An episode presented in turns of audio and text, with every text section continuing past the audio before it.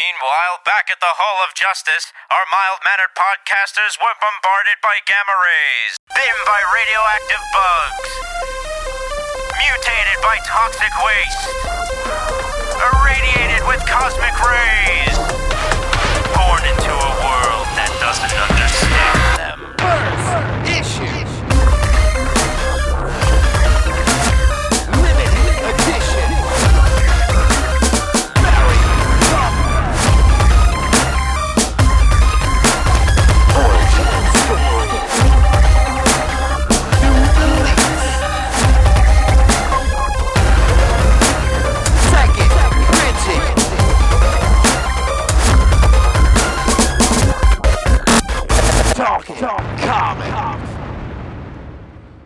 Hello, everybody, and welcome back to the final day of our Women in Comics podcasting series, I guess is what it is now. Um, hope you guys have enjoyed the interviews and shows up until now. Um, today we have a very special treat for you, a name you might not know, but it's a name you should know. Uh, Trina Robbins, who is a cartoonist and comic book historian. Um, she worked on the great Legends of Wonder Woman series um, that Bob wrote about so, so well on our site. Um, but she's also written three volumes of history of women in comics uh, A Century of Women Cartoonists, The Great Women Superheroes, and From Girls to Girls, A History of Women's Comics from Teens to Zines. Um, she is an absolutely delightful person to talk to, so much knowledge, so much to say, and even though some of what she has to say has been about some bad stuff that has happened to women in this industry, she always does so with an air of positivity, and I think you guys are really going to love this. Plus, I don't know if you've ever seen somebody who can go toe to toe with Bob so very well. So, again, um, at Talking Comics is our Twitter. Info at talkingcomicbooks.com is the website. Talkingcomicbooks.com, sorry, is the website. Info at talkingcomicbooks.com is the email. Um, wonder if I should re-record these kind of things. And tell us what you thought of this week. Are we doing the? Do we do a good job? Did we not do a good job? We want to hear it all from you guys. Um, thank you so much again for listening. And without further ado, let's get to talking to Trina Robbins.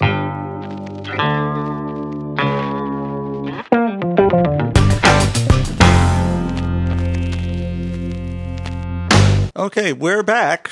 Um, we're privileged tonight to be joined by author artist Trina Robbins, who is one of the movers shakers in the underground comic scene. She's a co-founder of the Friends of Lulu, the organization that promotes readership of comics by women and their participation in the industry. Also, an award-winning comic book creator, as well as one of comics' preeminent historians, with the books "A Century of Women Cartoonists" and "The Great Women Superheroes" to her credit. So, thank you for joining us, Ms. Robbins. Thank you. Ah, great to have you here. Um, just diving right into this, since we only have a limited amount of time. Uh, one of your most recent works, Lily Renee Escape Artist, it touches on so many facets of your own work, as it's a historical graphic novel about a female comic book creator. Can you please tell us how that project came about? Well, you know, in my histories, I've written a number of histories of women cartoonists. And as a matter of fact, I'm working on my final history of women cartoonists right now. Um, my updated, rewritten, and revised um, book. It's going to be published by Fantagraphics, and it's going to be more comprehensive and better than any of the others. But that's just as an aside. so, um, in all of my books on women cartoonists, I have written about Lily Renee because she was absolutely wonderful. Uh, she drew for Fiction House Comics in the 1940s, um, but I didn't know anything about her. Mm-hmm. I didn't know if she was still alive until one day I received an email from her granddaughter. Her granddaughter had known that her mother had drawn comics, so she oh. Googled her mother's name and she said that my name kept popping up. so um, I found Lily. It was wonderful. And Lily is this wonderful, wonderful, elegant, gracious woman who lives in New York. She's in her late 80s. She won't give me her exact age, and that's perfectly That's all right. right. A woman has her Um, secrets, yes. And she told me, you know, I interviewed her and she told me her story which is it's right out of a comic book. It's right out of Yeah. the comics she drew. It's right out of Michael Chabon's Kavalier and Clay. I thought the it's same thing. amazing that she was a refugee who escaped from the Nazis as a teenager. Her story is absolutely amazing, so I had to tell it. Yeah, absolutely. It should be a movie. There's, there's a Oh, screenplay there. You should definitely write That that. sounds really cool. I want to read that. Yeah. It's a great book. Yeah, no, Stephanie has definitely uh, taken hold of that one herself. Um, while, we're, while we're on the subject of, of those sort of creators, uh, before reading some of your books, I was mostly unaware of Miss Fury and completely ignorant, I'm sad to say, of Tarpe Mills. Well, of Uh, course. so can you can you please tell our audience the about her? She's so most great. Most of the histories, 99% of the histories of comics have been written by guys, and Mm-hmm. the guys just they gloss right over the women. It's like they have blinders. They don't see the women. So as far as I'm concerned, that's great because it leaves a great big hole that I can fill with information about these wonderful women that nobody knew about. Yeah, uh, it's she was the first costumed lead character, yes. correct? The first costumed action heroine is the way I describe her because she didn't have superpowers. She was a super heroine. Mm-hmm. and, and eventually it was just a strip to start with, but it became a comic book that was selling what a million five a month or something, Yes, which is a yes. tremendous number. What We look happened at Timely Comics, which later became mm-hmm. Marvel, they reprinted them. In those days, there was a custom when newspaper strips were popular enough, they would save them and cut and paste. And Mm-hmm. turn when there were enough of them, and turn them into comics, and that was what was done with the Miss Fury comic books. Uh, the, the book, by the way, that you wrote that lead essay for is just incredible. We'll speak after the air. I need to get myself a copy of that from you. So, Oh yes, um, now through the '40s, there was quite a number of memorable superheroines back then. Is there one that stood out for you more than others as you were writing your book about them? well, of course, let's face it, Wonder Woman. Okay. I mean, she stands out from all of them. And as in its time, when, when you read what, what William Marston was saying about it, yeah, to create a strong woman character, he had so much opposition from publishers. He Uh, was and very much a feminist. He was very much a feminist. yeah, which you know, is I mean, feminist can mean different things, and he was a feminist in 1940s terms. But he was very much a feminist. I think maybe a little too feminist because he believed that women were superior to men. I don't Mm-hmm. quite go that far. we're all equal. Yes. We have to look at it that way. Now, as, as your own career began, uh, assimilating all this sort of information, was there a creator that you uh, admired or inspired to have a career arc like? Well, I'm sorry to say that I grew up without a role model. Oh, It's much easier for young women to have role models now. I didn't know about Miss Fury. I did love Wonder Woman. I suppose you could call her a role model. Well, not just Wonder Woman. I used to, when I was a little girl, I used to play Sheena, Queen of the Jungle with my girlfriends. But they would get disgusted because I always wanted to be the one who rescued them from the evil white slave traders. oh, that's incredible. Now, Sheena's another great character that many people are just completely unaware with it, uh, except for a really terrible movie about well, 30 years ago. yeah, the only people who are aware of Sheena are these older guys who have this kind of nudge, nudge, wink, wink thing about her. You know, and in their Mm-hmm. mind's eye and their memory, they see her with much larger breasts and a much skimpier outfit. Yes. You know, really, she wasn't wearing anything less than women wore to the beach in those days. Mm-hmm. And she had a perfect figure. I mean, if you're going to leap from trees, you have to be in really, really good shape. And you have to have, you know, if you look at the Olympic uh, stars, they have really great figures too. But um, these guys, these guys with their memories and their kind of leering memories, you know, all they, I mean, you'd think that they would look at comics today and see how horribly women are drawn in comics today with gigantic breasts and teeny weeny little outfits. And then look back at Sheena and see that she was simply a beautiful woman, woman really well dressed. Well, we we've gotten onto that point around here a couple of times as we've started to look at the way the books are being drawn now. And so, let me just start by saying that you know, I, obviously, Wonder Woman's a very important character to you, and I want to revisit a comment you made about Mike Deodato's version of Wonder Woman, which sort of ties into where we are here. Oh, God help us. I love it. I love it. It's awesome. W- Would you like to quote yourself, or should I? Please quote me because I don't remember what it was I said. Um, it, it, it's in your book, and where you- you're showing Harry Peters Wonder Woman, who you replicated so well for The Legend of Wonder Woman, which we reviewed for our site a week Thank or so you. ago, uh, which I just loved when I saw it all those years ago. And it's sort of from you showed from this to this, and it was a shot of Oh. Wonder Woman with her junk hanging out. Let me just leave it at that.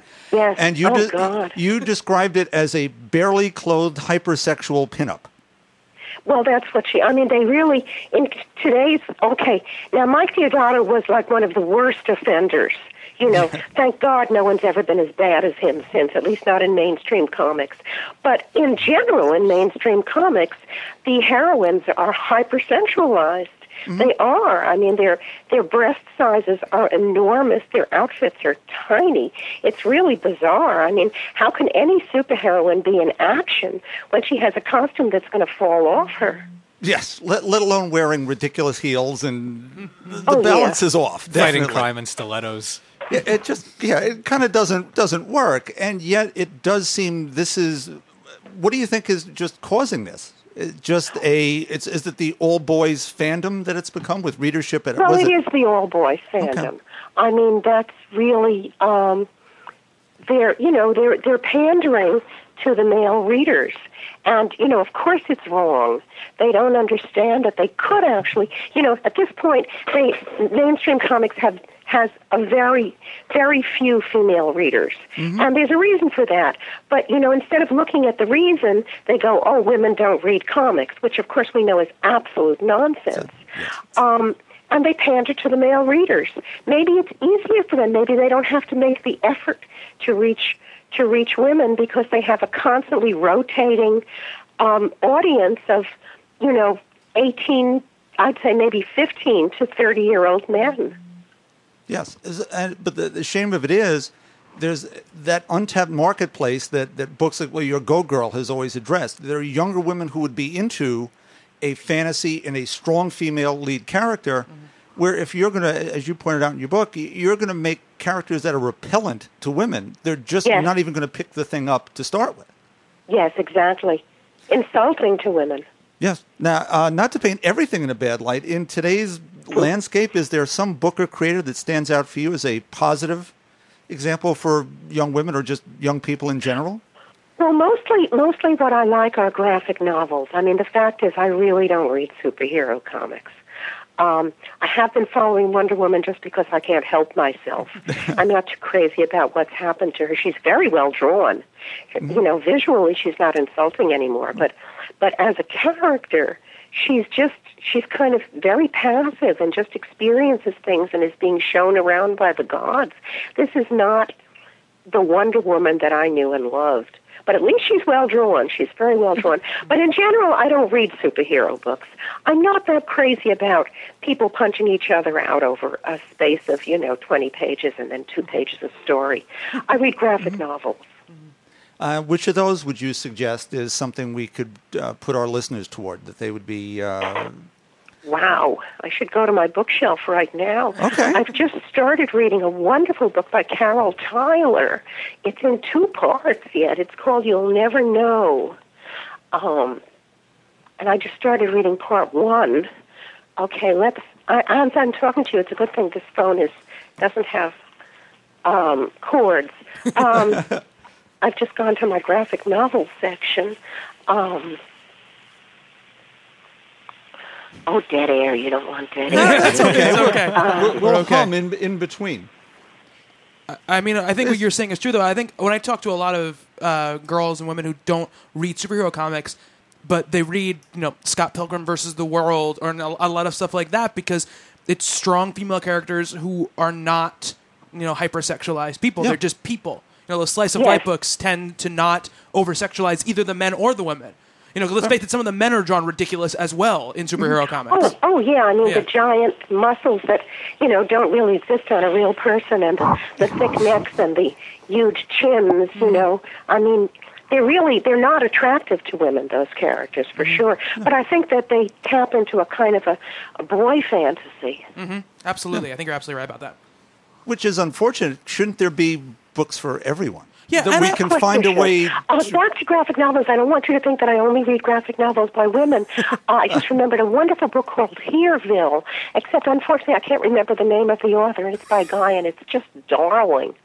Um, and there are more, you know, but but I don't want to give you dead air while I search No, it we're- my, we're- we're- my we're- shelf.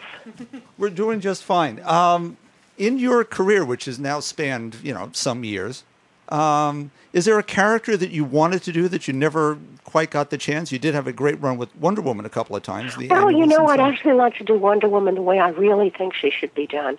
That four-parter was it was okay, but you know, I didn't really write it. Mm-hmm. At the time, I didn't feel competent enough to write it, but I sure do now. Okay, but you you co-plotted there. It was so your idea, I guess. Yes, I did co-plot it. I did. Yeah, but it certainly recaptured that '40s feel that you were, you you know, from your Yeah, that's what I was afterward that you aiming were for. trying to go for. So if you could bring her back to, I don't know, normalcy as opposed to the neck breaker that she's become in, in books here and there, uh, what sort of adventure would you have for her? I don't want to give it away. Okay, I we very appreciate smart. that. Yeah, we'll we'll, we'll leave that alone. Um, is there a period that, now the, the 50s, 60s as things started to go uh, badly? Uh, you know, as the heroes sort of waned in general, superheroines particularly, there were no lead characters except Wonder Woman Yes. still. And things at that point went, I guess, as badly for women creators as they did for the heroines themselves. Is that sort of a, I don't know, an Eisenhower era reaction to women in the workplace, old boys network at work, something Well, nefarious? it was really. I mean, it was. You know, it takes a while, but after the war, the men all wanted their jobs back, and the women were sent back to the kitchen. and you can see this.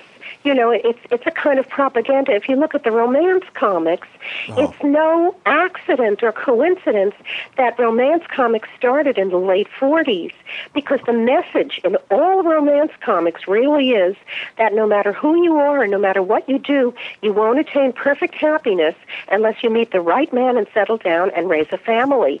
And that was the propaganda that was disseminated to women to get them out of the factories.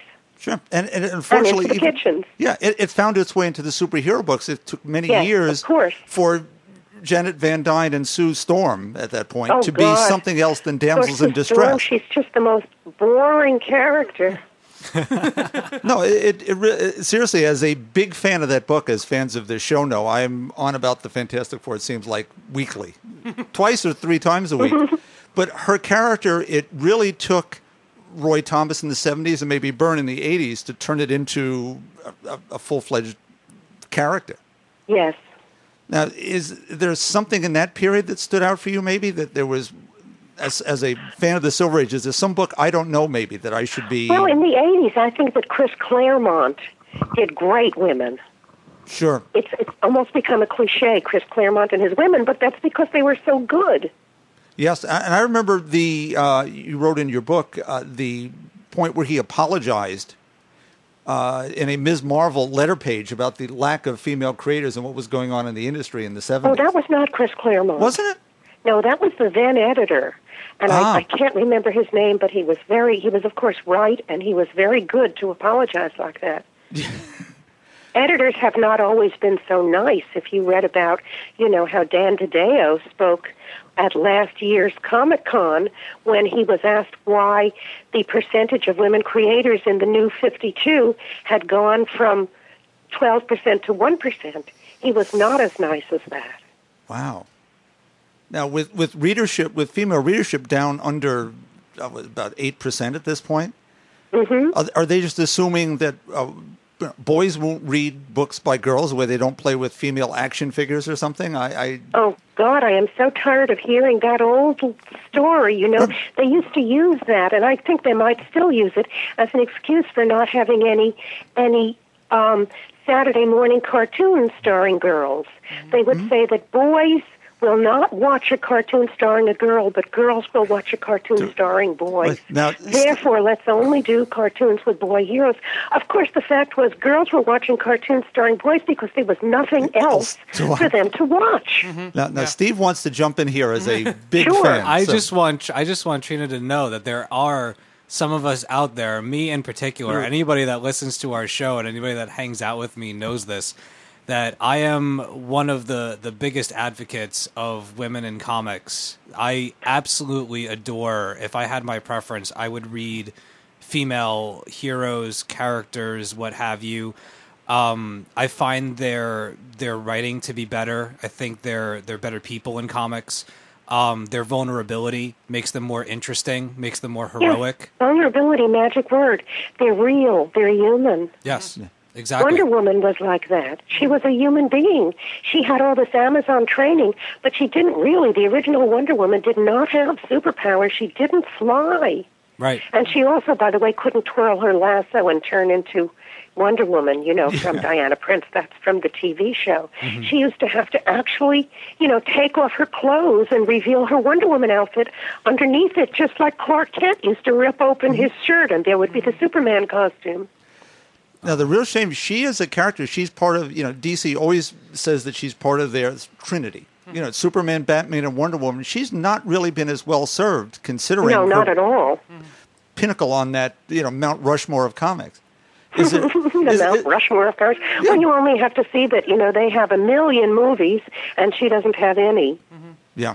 And they keep saying they're going to, and never quite. Did No, you did they you see the pilot? Well, every attempt they do just keeps getting botched. They can't seem to pick up somebody who would actually do her any justice. Well, you kind of wonder what they're thinking. I mean, uh, by now everyone has seen the pilot, the TV Wonder Yes. Woman pilot. Okay. And it's like you just, what are they thinking? what are they thinking?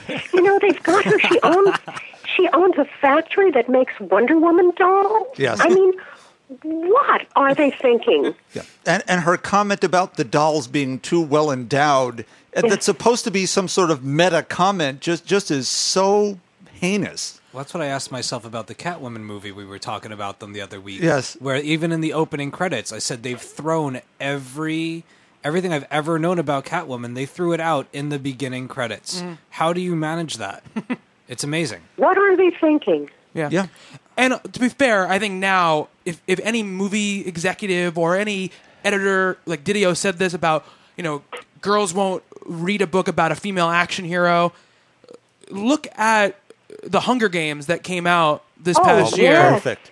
And the movie Brave. Yeah, and Brave exactly. Yes, yes. Brave was Brave is wonderful. wonderful. That Isn't was it? such a great movie. So so good.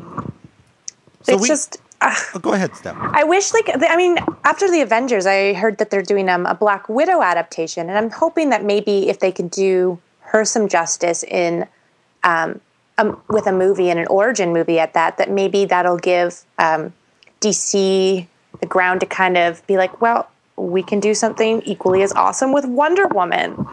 Maybe. I'm not holding my breath. I, I know, me neither. It's too many years since but it would we. be nice in a Yeah. perfect world, right? Oh, yes. Isn't it pretty to think so?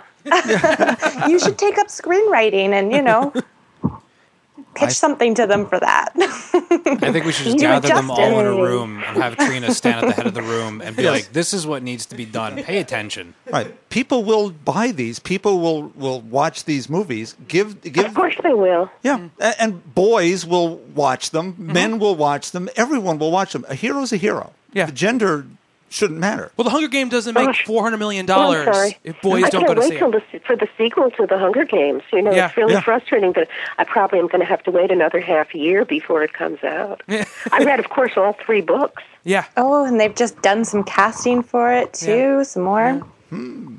think Jena Malone will be playing Johanna Mason. yeah, which is a good character, very good character. in Those mm-hmm. books. For anyone who's read the books, Yeah, exactly. like Trina and me have. Well, I honestly think I've run through my questions. I think we've had a. We're we're about it to time. I think have a we question. need to go ahead. Steve. I have a question. Knock it out. Um, what do you think if you could pick one? What is the definitive, uh, either Wonder Woman or just in general? What is the definitive woman's book that if you want the best example of how women should be written in comics, what would you give somebody? Oh, Yeah, you mean an adventure book? anything you want, you pick. Actually, I would say Miss Fury. All right then. Um, Miss Fury is wonderful. and it's so it's beautifully drawn. I mean, it's like a, a little fashion book of the 1940s. The clothes she wears, and she's a great character. She's a human being again, like Wonder Woman was originally. She doesn't have superpowers, and there's romance in it. There's action. She's got a it's a panther skinned outfit that she's Yes, Do you, do you have Curse. some, Bob? No, I, I have to speak to Miss Robbins off air about the, the collection that she just did. That she wrote the introductory essay for. I would be interested in that as well. Okay. Are you um, talking about the Miss Fury collection? Yes. Oh yes, I have to put my hands on one of those. so Oh, you haven't read it yet? I've read the excerpts. I've read bits and pieces in the old one that came out many years ago. It was about fifteen years ago. They had some oh, of you those will strips. love this. You will love this. I have to tell you that the newspaper strips are far better than the comics. Okay. Because if that's all you've seen is then the comics, you know, the Yes. reprints. Because the newspaper strips, to turn them into comics, they were cut and pasted. So there's a lot missing. Oh, perfect then. Oh, we, we will speak off air. Bobby, do you have a question Yeah. for Miss Robbins? I, I, I do not. Um, this has been a, a fantastic to talk to you. It's a lot of information, a lot of great opinions. A lot of Um, enthusiasm. I love it. Yeah. I will say too that I think we all agree that what Gail Simone is doing with Batgirl right now is is very good, and there's no that character is Gail Simone is fantastic. I love her. uh, her treatment of Barbara Gordon is one of my favorite characters in the DCU or in anything really. And Uh, I think she was the last good writer of Wonder Woman. Hmm. Yes. all right. No, I definitely agree with that. She also managed to make a silk purse out of the sow's ear of the new 52, where you went from Oracle, which was a really singular special character. There was nobody quite like Barbara Gordon Yeah. as Oracle. And putting her back as Batgirl could have just been another girl in spandex kicking someone in the face. And she's mm-hmm. retained that humanity, that weakness that makes her now the special character she was. Mm-hmm. It's what you said about women writers. I think you said that about women writers. Yes. Absolutely. Um, so yeah, and uh, you know we have Kelly Sue DeConnick writing Captain Marvel. So that's a character that's been much maligned in the history of comic books. Yeah, the old chicks in refrigerators, Yeah. Gail Simone thing. Yeah, that would go right to that. So yeah, it's been great. Thank you, Trina, so much for talking to us. This has been great. Oh, thank you. This is It was very a special. pleasure. Oh, thank you so Thanks. much. Um, uh, we're gonna stop recording, but stay on the line because we want to say goodbye to you. Uh, Yes. uh, Sure. air. All right. And I want to ask about purchasing. Absolutely. so, um, uh, yeah, that has been our talk with Trina Robbins. Um, we will be right back after this.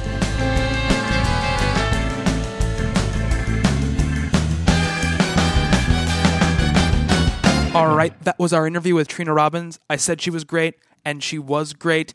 Just a fantastic person to talk to, like I said. You can go to trinarobbins.com. Um, there's contact information there if you want to try to get in touch with her or maybe to purchase some of her work.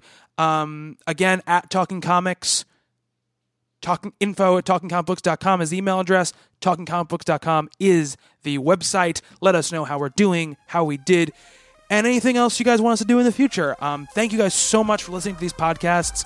They were a really big deal for us, and I hope you guys enjoyed them. So until next time on Talking Comics, to be continued.